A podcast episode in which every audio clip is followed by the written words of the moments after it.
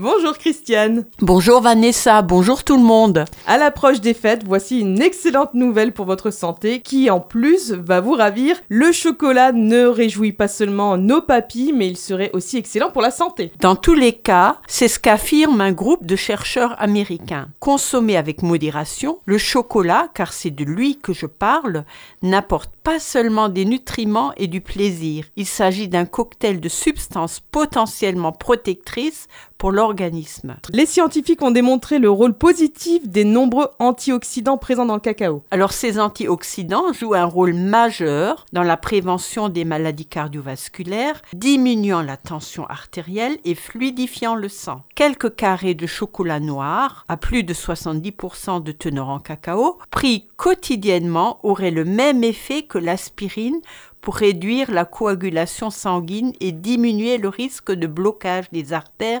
responsables d'infarctus et d'AVC. La médecine s'est beaucoup préoccupée du risque d'augmentation du cholestérol provoqué par des aliments riches en graisses saturées. Il est clair aujourd'hui que toutes les graisses saturées n'ont pas la même nocivité. Certaines d'entre elles n'ont en réalité aucune répercussion sur le cholestérol, comme l'acide stéraïque qui entre pour un tiers environ dans la graisse du cacao. Et c'est idem euh, pour l'huile de, de, noix de coco. Et est-ce que les personnes diabétiques peuvent consommer du chocolat? Oui, mais du noir. Donc, comme je le disais tout à l'heure, à partir de 70% de teneur en cacao, lequel dispose en fait d'un indice glycémique relativement faible, à condition toutefois de le croquer en fin de repas en tant que dessert, par exemple.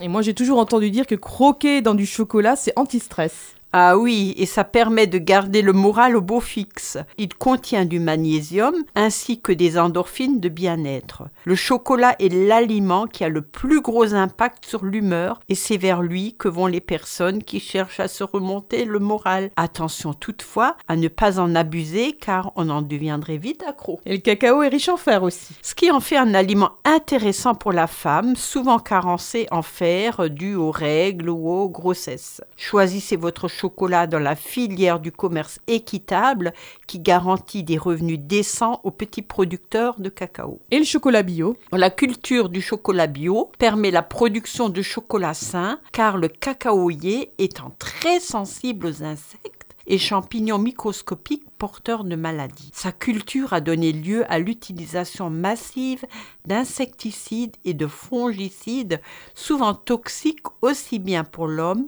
que pour l'environnement. Comme la fève de cacao est très grasse, celle-ci concentre facilement les pesticides. Ces inconvénients épargnent donc le chocolat d'origine biologique. Pour bien faire, choisissez un chocolat bio issu du commerce équitable et à partir de 70% de teneur en cacao. Le chocolat au lait est pire qu'on appelle le chocolat blanc, n'ayant pas du tout de vertu thérapeutique et deux carrés par jour sont amplement suffisants. Mmh, merci Christiane, tu nous as mis l'eau à la bouche avec cette chronique.